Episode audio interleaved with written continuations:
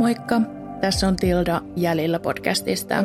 Mä oon mukana Eikästin uudessa palvelussa, jonka kautta sä voit saada kuunneltavaksi kuukausittain yhden ylimääräisen Jäljellä jakson ja lisäksi mahdollisuuden kuunnella kaikki mun jaksot ilman podcastin ulkopuolisia mainoksia kolmen euron ja 72 sentin kuukausimaksulla. Jakson kuvauksesta löytyy linkki palveluun, josta sä löydät kaikki tarpeelliset lisätiedot.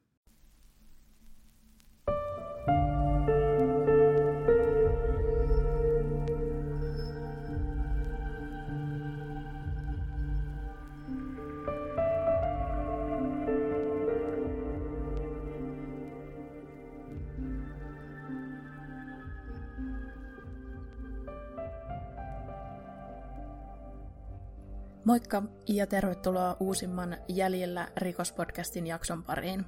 Tänään on vuorossa jakso numero 24. Viime jakson jälkeen mä sain tosi monta kommenttia, joissa pyydettiin lisää suomalaisia tapauksia. Viime jaksossa vähän tavallaan sivuttiin suomalaista tapausta, ja koska mulla oli tämän viikon juttu vielä vähän mietinnässä, niin mä ajattelin, että voisin ihan hyvin sitten tehdä vaikka suomalaisen jutun heti siihen perään, kun sellaista pyydettiin. Ja mä sain itse asiassa ihan tietyn toiveen ja nimenomaan tästä aiheesta tuossa joitakin viikkoja sitten, joten mä ajattelin, että nyt voisi olla aika tehdä, tehdä siitä jakso. Tämä jakso on siis tehty erään kuulijan toiveesta. Tämänkertainen tapaus on sellainen, mikä on mulle itselle ollut tuttu jo pitkän aikaa, ja mä uskon, että tämä on monelle, jotka tuntee suomalaista rikoshistoriaa, niin tuttu tapaus. Mulle tämä on tuttu myös sen takia, että mä oon asunut aika lähellä tätä paikkakuntaa, missä tämä rikos tapahtui. En siis tällä paikkakunnalla, mutta melko lähellä ja tämä paikkakunta on mulle tuttu. Ja mä oon kuullut tästä erilaisia tarinoita muun muassa mun vanhemmilta ja mun isovanhemmilta. Se, mitä mä en kuitenkaan tiennyt, on se, että tämä tapaus on virallisesti edelleen selvittämätön, vaikka niin kuin tässä tarinan edetessä ehkä tulee selväksi, niin kaikille tuntuu olevan kyllä ihan selvää, että kuka tämän rikoksen todellisuudessa teki. Mutta nyt sen enempää tätä alustamatta mennään suoraan tämän jutun pariin. Kaikki alkoi vuonna 1960 Kokemäen kaupungissa Krootilan kylässä. Kokemäki on melko pieni, reilun 7000 asukkaan kaupunki Satakunnan maakunnassa. Hilkka ja Pentti Saarisen perhe oli Krootilan kylässä vähän sellainen surullisen kuuluisa perhe. Kaikki tiesi, että Pentti oli erittäin väkivaltainen vaimoaan kohtaan ja Pentillä oli lisäksi aika paha alkoholiongelma. Hilkka oli vuonna 1960 33-vuotias ja Pentti 40-vuotias. He olivat olleet naimisissa 11 vuotta ja pariskunnalla oli yhteensä viisi lasta, Hilkka ja Pentti oli tunteneet toisensa lapsuudesta saakka, ja varsinkin nyt jälkeenpäin on spekuloitu aika paljon sitä, että he luultavasti meni naimisiin vaan sen takia, että Hilkka tuli raskaaksi, ja siihen aikaan ei ollut ehkä niin soveliasta saada lapsia ilman avioliittoa. Hilka ja Pentin lapset ei kuitenkaan asuneet perheen kanssa. Sosiaaliviranomaiset oli puuttuneet perheen elämään, kun oli tullut ilmi, miten väkivaltaisissa oloissa lapset joutui kasvamaan. Niin kuin mä sanoin, Pentti käytti lisäksi myös reilusti alkoholia, ja alkoholi vaan pahensi tätä hänen väkivaltaista käytöstään. Koko kylä tiesi, että Pentti oli useamman kerran uhannut esimerkiksi tappaa vaimonsa. Hilkka ei yrittänyt peitellä pahoinpitelyjä, hän puhui siitä avoimesti naapureille ja hänen ystävilleen. Joskus hän kävi näyttämässä näitä erilaisia pahoinpitelyn jälkiä myös lääkärissä. Esimerkkejä näistä pahoinpitelystä löytyi netistä aika, aika paljon. Kerran esimerkiksi Pentti oli iskenyt haarukan suoraan Hilkan kämmenen läpi kostoksi siitä, että Pentin mukaan Hilkka söi kuin sika. Kerran hän oli kaatanut Hilkan maahan, riepotellut häntä lattialla ja painanut hänen päänsä ulosteita ja ruoan tähteitä täynnä olevaan ämpäriin. Pentin pahoinpitelyt muuttui hiljalleen aina vain raaemmiksi, ja sosiaaliviranomaisten mielestä oli ollut parempi, että lapset asui eri kasvatus- ja ottokodeissa. Hilkka ilmeisesti kertoi naapuritalojen naisille paljonkin Pentin harjoittamasta väkivallasta. Tarinat on jääneet elämään ja niitä on myöhemmin kerrottu eteenpäin. Ajan saatossa ne on saattaneet muuttua ja niihin on ehkä saatettu lisätä vähän värikynää. Siksi mä en itse osaa sanoa, että mitkä kaikki kertomukset todella on totta ja mitkä ei. Tähän tapaukseen liittyy muutenkin paljon siitä sellaista tietoa, mistä ei voinut sanoa ihan varmaksi, että mikä on vaan tällaista legendaa ja mikä on oikeasti tapahtunut. Myöhemmin on esitetty epäilyjä, että Hilkalla olisi ollut miessuhteita Pentin selän takana.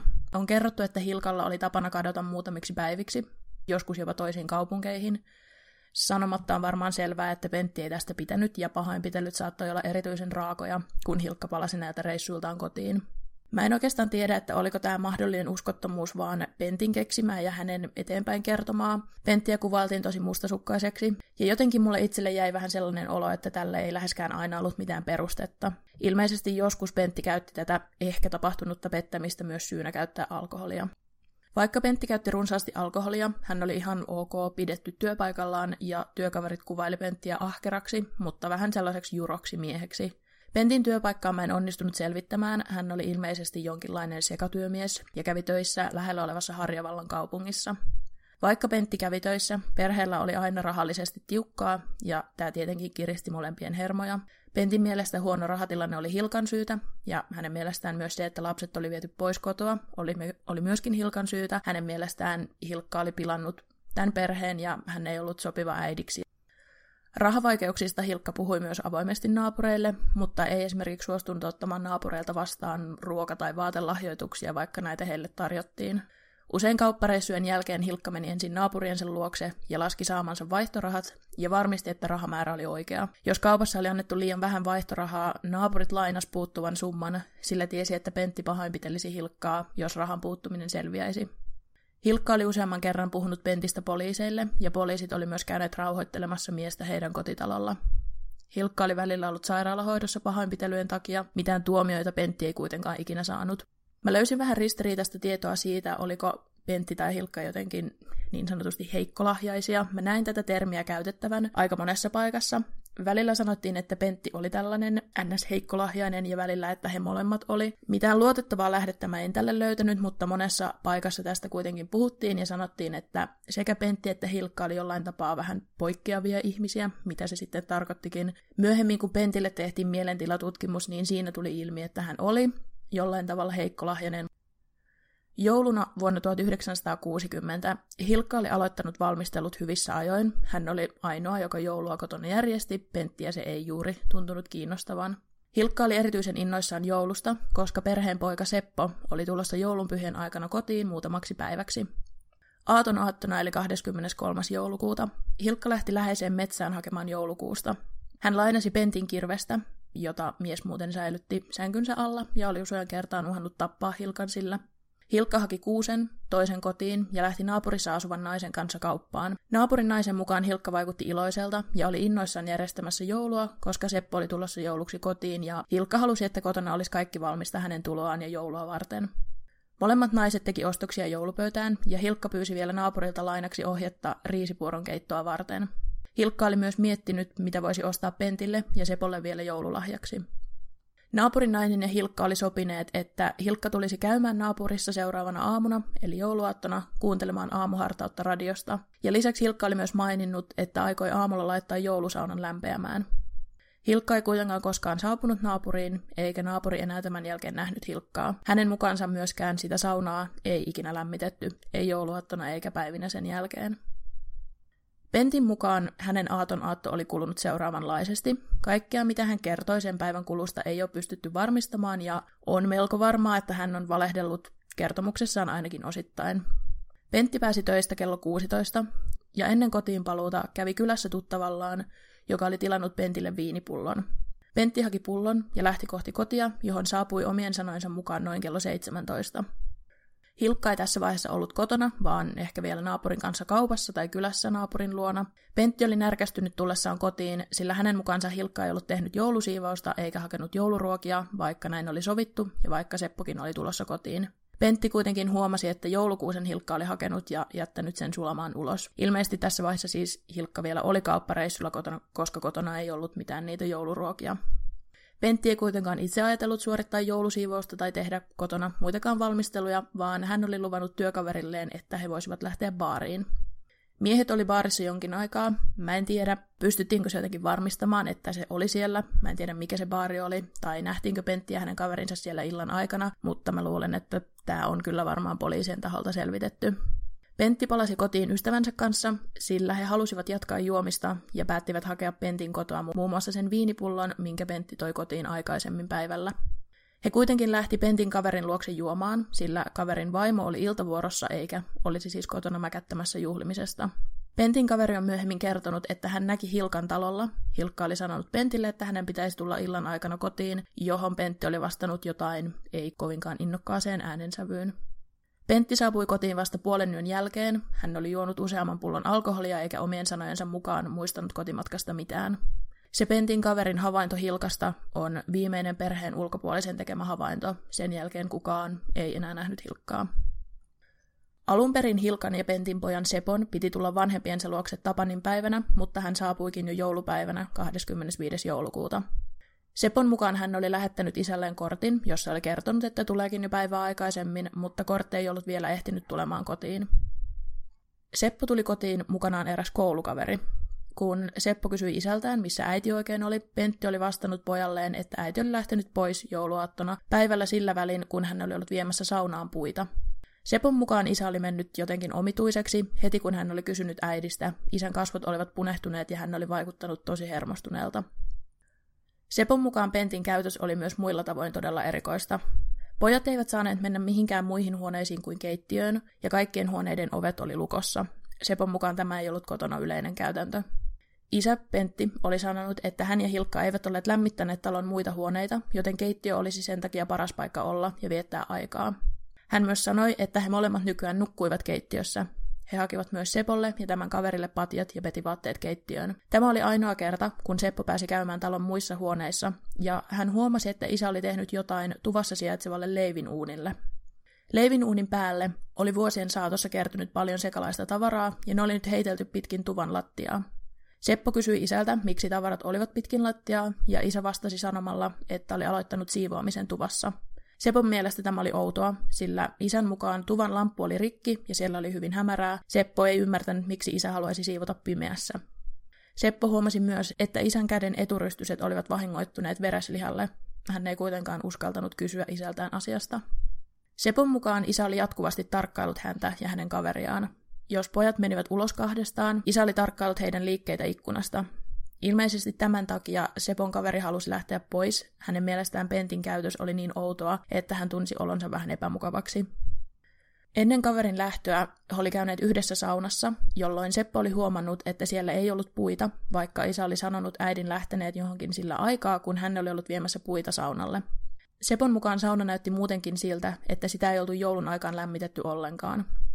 Seppo lähti takaisin kasvattikotiin ensimmäinen tammikuuta 1961 eli vuodenvaihteen jälkeen, mutta yritti vielä sitä ennen kysellä isältä, missä äiti voisi olla.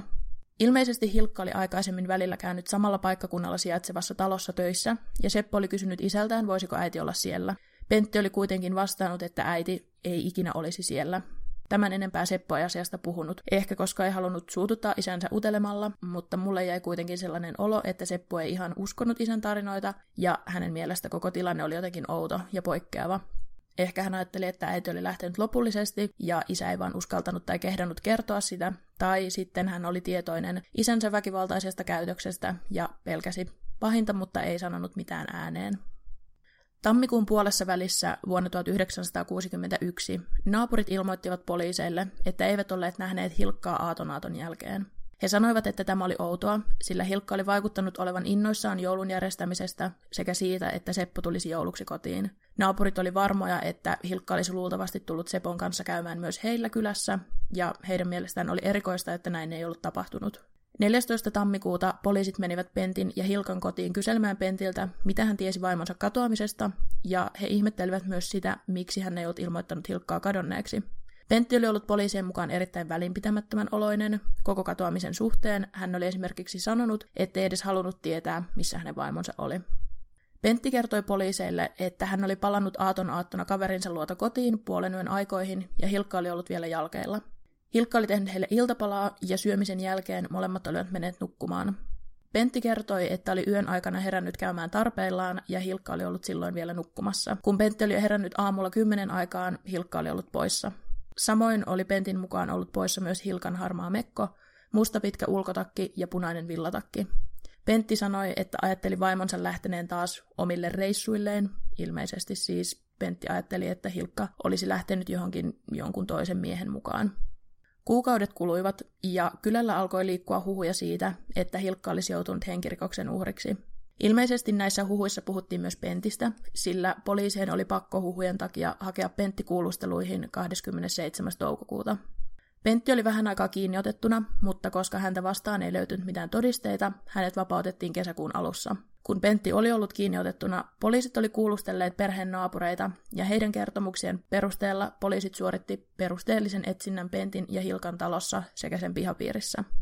Naapureiden mukaan oli ollut omituista, että kodin ikkunoita oli pidetty auki monta päivää putkeen katoamisen jälkeen, vaikka näin ei oltu tehty ikinä ennen ja vaikka oli talvi ja oli kylmä. Eräs naapuri oli käynyt salaa kurkkaamassa talon ikkunasta ja oli nähnyt Pentin pesemässä talon lattioita.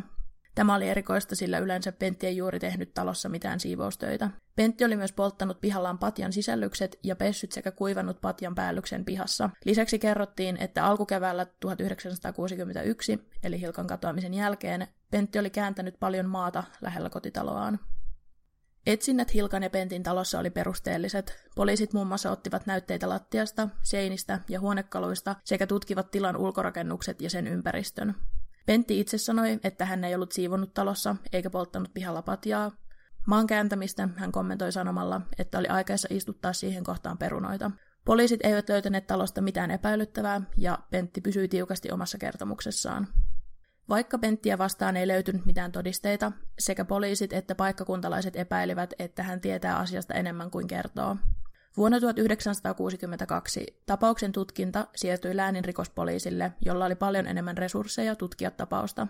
He kuulusteli useita ihmisiä, mukaan lukien Penttiä, hänen lapsiaan ja Pentin ja Hilkan naapureita vuosien 1962 ja 1965 välillä. Poliisit tekivät myös kaivauksia pariskunnan talon kellarissa ja lähialueilla, mutta mitään ei löytynyt. Pentti oli joutunut vaimonsa katoamisen vuoksi kyseenalaiseen maineeseen kokemäellä. Toki hänellä varmaan oli melko huono maine jo aikaisemmin alkoholin käytön ja väkivaltaisuuden takia, mutta nyt tilanne meni vielä huonommaksi. Pentti joutui fyysisiin tappeluihin kyläläisten miesten kanssa, kun miehet olivat tulleet kyselemään Pentiltä, tiesikö tämä Hilkan katoamisesta jotain. Ilmeisesti Pentti oli hermostunut ja käynyt miesten kimppuun, mutta koska miehet olivat olleet vahvempia ja isompia kuin Pentti, hän oli lopulta joutunut lähtemään pois paikalta. Läänin poliisin kuulusteluissa ei selvinnyt mitään uutta, mutta poliisit oli kiinnostuneita siitä, että Pentti oli kertonut Hilkan katoamisesta kaksi eri versiota. Pojalleen Sepolle Pentti oli sanonut, että Hilkka katosi, kun hän oli viemässä saunalle puita, kun taas poliiseille hän oli sanonut, että Hilkka katosi talosta aamujen aikana, kun he molemmat olivat nukkumassa. Pentin mukaan hän ei ollut puhunut Sepolle mitään saunasta, vaan tämä oli käsittänyt asian jotenkin itse väärin. Toinen poliisia kiinnostanut seikka oli, että noin puolen vuoden ajan ennen Hilkan katoamista Pentti oli lainannut kirjastosta rikosaiheisia kirjoja. Yhteensä kirjoja oli lainattu 70 kappaletta. Ennen joulua Pentti oli lukenut muun muassa kirjan nimeltä Murha maalaiskylässä ja lisäksi useita muita rikosromaneja, jossa aviomies tappaa vaimonsa ja piilottaa ruumiin. Pentti oli kuitenkin aina pitänyt lukemisesta, ja kirjojen lainaamisen todettiin olevan hänelle ihan tavallista käytöstä, eikä siitä voitu päätellä mitään sen enempää. Poliisit ja kyläläiset eivät olleet ainoita, jotka epäili Pentin salailleen jotain. Myös Hilkan ja Pentin poika Seppo oli alkanut miettimään, voisiko Pentillä olla jotain tekemistä Hilkan katoamisen kanssa. Seppo oli käynyt äitinsä katoamisen jälkeen kotonaan joitakin kertoja ja oli joka kerta vaivihkaa yrittänyt tutkia taloa ja katsoa, olisiko talolla tapahtunut jotain epäilyttäviä muutoksia. Hän kävi tutkimassa muun muassa kellaria ja talon läheisyydessä olleen huussin, mutta ei löytänyt sieltä mitään erikoista. Hän tarkasti myös kotitalonsa lattian alaosan taskulampun kanssa sekä tutkaili tuvassa ollutta leivinuunia. Seppo huomasi, että uunin päällä saumat tuntuivat paksulta ja jotenkin pölyisiltä, ihan kuin siellä olisi ollut tuoretta kivipölyä. Se tuntui selvästi erilaiselta kuin muut uunissa olleet saumat. Jostain syystä Sepolle tuli tunne, että hänen äitinsä ei ollut enää elossa. Ja hän myös kehitti teorian siitä, mitä hänen äidille oli ehkä käynyt ja kenen toimesta. Vuonna 1966, eli kuusi vuotta Hilkan katoamisen jälkeen, Seppo lähetti poliiseille kirjeen, jossa luki seuraavaa. Epäilen, että isä tietää äidin katoamisesta enemmän kuin on kertonut. Hän on selvästi avannut leivin uunin ja muurannut sen taas kiinni. Silti koko uunilla ei ole ollut mitään käyttöä 7-8 vuoteen ennen tätä.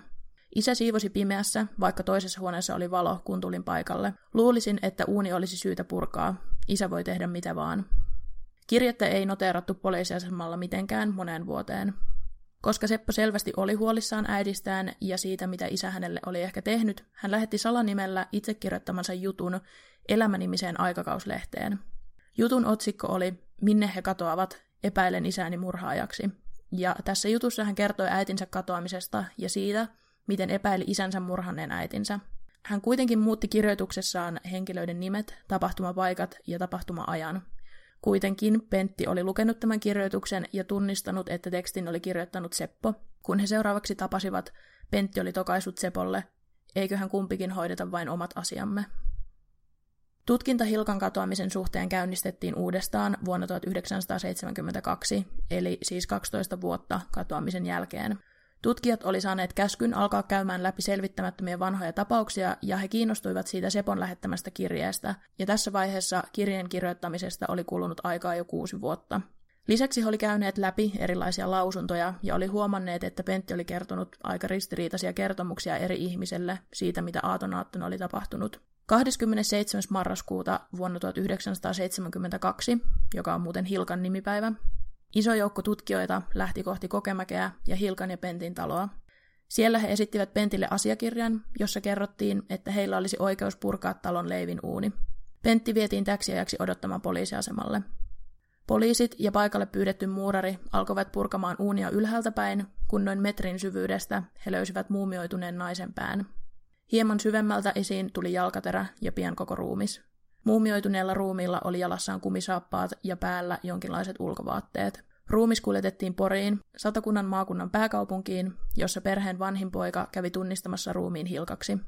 Hilkka oli siis löytynyt muurattuna leivin uunin sisään 12 vuotta katoamisen jälkeen juuri niin kuin perheen poika Seppo oli aavistellut. Ilmeisesti ruumis oli ns. tiputettu uuniin ylhäältä päin, jonka jälkeen uuni oli muurattu takaisin umpeen.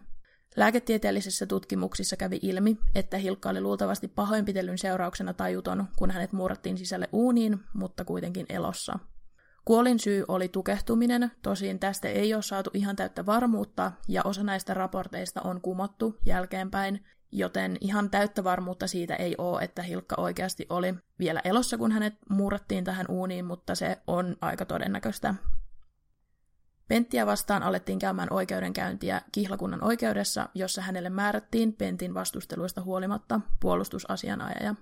Pentti kielsi koko ajan tietävänsä vaimonsa kuolemasta mitään. Hän sanoi tämän oikeudessa ja oli myös kertonut lapsilleen, että hänellä ei ole mitään tekemistä Hilkan kuoleman kanssa. Pentti yritti väittää, että jouluna 1960 talossa olisi käynyt romaneja, jotka olisivat pahoinpidelleet Hilkkaa. Tätä teoriaa ei kuitenkaan missään vaiheessa kunnolla otettu tosissaan. Syytteen tärkeimmät todisteet olivat naapureiden ja tuttavien kertomukset siitä, miten Pentti oli lukuisia kertoja pahoinpidellyt Hilkan henkihieveriin. Asiasta oli lisäksi olemassa lukuisia lääkärin todistuksia. Lisäksi syyttäjän ja monien muidenkin mielestä oli lähes mahdotonta, että joku ulkopuolinen olisi voinut muurata Hilkan tähän perheen leivin uuniin ilman, että Pentti olisi sitä itse huomannut. Kokemäen kihlakunnan oikeus katsoi, että Pentti ei ollut aiheuttanut Hilkan kuolemaa tahallaan, joten he tuomitsivat Pentin kahdeksaksi vuodeksi kuritushuoneelle törkeästä pahoinpitelystä. Kuritushuone oli ennen vanhaan käytössä ollut vankilaan verrattavissa oleva laitos, missä vankeja pidettiin tavallista vankilaa kurjemmissa oloissa. He vietti yleensä vankeusaikansa eristyksissä muista vangeista. Pentti ehti kuitenkin istua tuomiostaan vain vuoden, kun Turun hovioikeus päätti, että Hilkan kuolin syytä tai surmatapaa ei, ei voida saada enää selville varmuudella, eikä taposta tai kuoleman tuottamuksesta voitu tuomita enää 12 vuotta tapahtuneen jälkeen. Pentti siis vapautui kuritushuoneelta, kaikki syytteet hylättiin ja hän palasi takaisin hänen ja Hilkan yhteiseen kotiin. Tämä rikos siis on edelleen virallisesti selvittämättä. Siihen aikaan näkemys oli se, että ei voida varmuudella sanoa, kuka oli tehnyt mitä, oliko tämä ollut tahallinen teko, oliko Hilkka kuollut tahallisen teon seurauksena, vahingossa, oliko Pentti syyllinen. Pentti kuoli vuonna 1986 ja talo jäi rapistumaan paikalleen. Talolla kävi jonkin verran tapauksesta kiinnostuneita ihmisiä katselemassa sitä, kunnes paikka purettiin kokonaan vuonna 2015. Jotkut on kertoneet, että Pentti ei ikinä vaivautunut muuraamaan uunia takaisin umpeen, vaan hän eli sen kanssa sellaisena kuin se oli poliisien jäljiltä paikalle jäänyt. Mielenkiintoinen yksityiskohta tässä talossa on muuten se, että tämä tie, millä talo oli, on nimeltään Muurarin tie. Ilmeisesti tämä tapaus on edelleen Kokemäellä ja varsinkin täällä kylässä, missä he asui, vähän semmoinen arka-aihe, ja siitä ei hirveän mielellään puhuta. En yhtään ihmettele, tämä on aika järkyttävä tapaus. Hilkan henkirikos on siis virallisesti selvittämättä, vaikka kaikki todisteet ja merkit kyllä viittaa ihan selvästi siihen, että Pentti tappoi Hilkan joko vahingossa tai tahallaan ja sen jälkeen muurasi hänet leivin uuniin piilottaakseen jälkensä. Mun mielestä on ihan mahdollista, että tämä Hilkan kuolema on ehkä ollut vahinko, Pentti tuli sieltä kaverinsa luota humalassa ja hän oli ehkä jotenkin suuttunut Hilkalle, hän oli aika äkkipikainen luonne, joten mun mielestä voisi ihan hyvin olla mahdollista, että hän on kiihdyksissään ja humalassa vahingossa jotenkin tappanut Hilkan ja jälkensä piilottaakseen muurannut hänet sinne uuniin. Tämä uunisurma on mun mielestä ehdottomasti yksi Suomen rikoshistorian kammottavimpia tapauksia, ja erityisesti jotenkin ihan käsittämättömän karmivaa ajatella, että Pentti asui siellä talossa kaikki ne vuodet sen uuniin muuratun ruumiin kanssa. Niin kuin mä sanoinkin tuossa alussa, mä oon kotoisin melko läheltä Kokemäkeä, ja se on ihan tuttu paikka mulle. Ja mä muistan, että mun isä on joskus aikaisemmin, kun mä oon ollut nuorempi, puhunut mulle tästä tapauksesta. Mä en ole varma, onko tämä, mitä mulle on kerrottu, faktaa vai ihan vain jotain urbaanilegendaa. Mä vähän veikkaan, että tämä on vain jotain vuosien saatossa kehittynyttä legendaa, mutta mulle on kerrottu, että kerran kun osa näistä Pentin ja Hilkan lapsista on olleet katoamisen jälkeen kotona Pentin kanssa ja he on istuneet yhdessä siellä tuvassa, niin lapset olisi pohtineet ääneen, että missä hän äiti mahtaa olla tai mihinköhän äiti on mennyt, jolloin Pentti olisi vastannut lapsille, että äiti on lähempänä kuin te uskottekaan. Nuorempana mä tietysti uskoin tämän, mutta nyt mä oon kyllä alkanut epäilemään, että tämä saattaa olla ihan vaan joku ajan saatossa kehittynyt ja keksitty juttu. Toivottavasti te tykkäsitte tästä jaksosta. Mun mielestä oli ainakin kivaa vaihtelua tutkia ja kertoa välillä suomalaista tapauksesta. Niin kuin mä joskus sanoin, niin Suomestakin löytyy kyllä yllättävän mielenkiintoisia ja erikoisia tapauksia. Ja tämä on ehkä, ehkä mun mielestä se kaikista erikoisin ja kaikista kammottavin juttu. Tästä uunisurmasta löytyy Ylen sivuilta Areenasta tosi hyvä sellainen puolen tunnin jakso, siellä on muitakin tällaisia suomalaisiin rikoksiin liittyviä jaksoja. Sen ohjelman nimi on Rikostarinoita Suomesta. Muistaakseni niitä jaksoja on ehkä kuusi tai seitsemän. Kannattaa katsoa, siellä on semmoisiakin tapauksia muutama, missä ei ole ollut hirveästi esillä mediassa ja mitkä on aika vanhoja. Jos tykkäsit tästä jaksosta ja muutenkin tästä podcastista, jätä ihmeessä arvio aitunesiin. Jos haluat, niin Instagramissa voi seurata nimellä Jalilla Podcast ja jakson kuvauksesta löytyy sähköposti, johon voi laittaa viestiä, mikäli tulee jotain kommentoitavaa tai muuta. Kiitos kun kuuntelitte. Ensi kerralla ollaan taas jonkun toisen tapauksen jäljellä.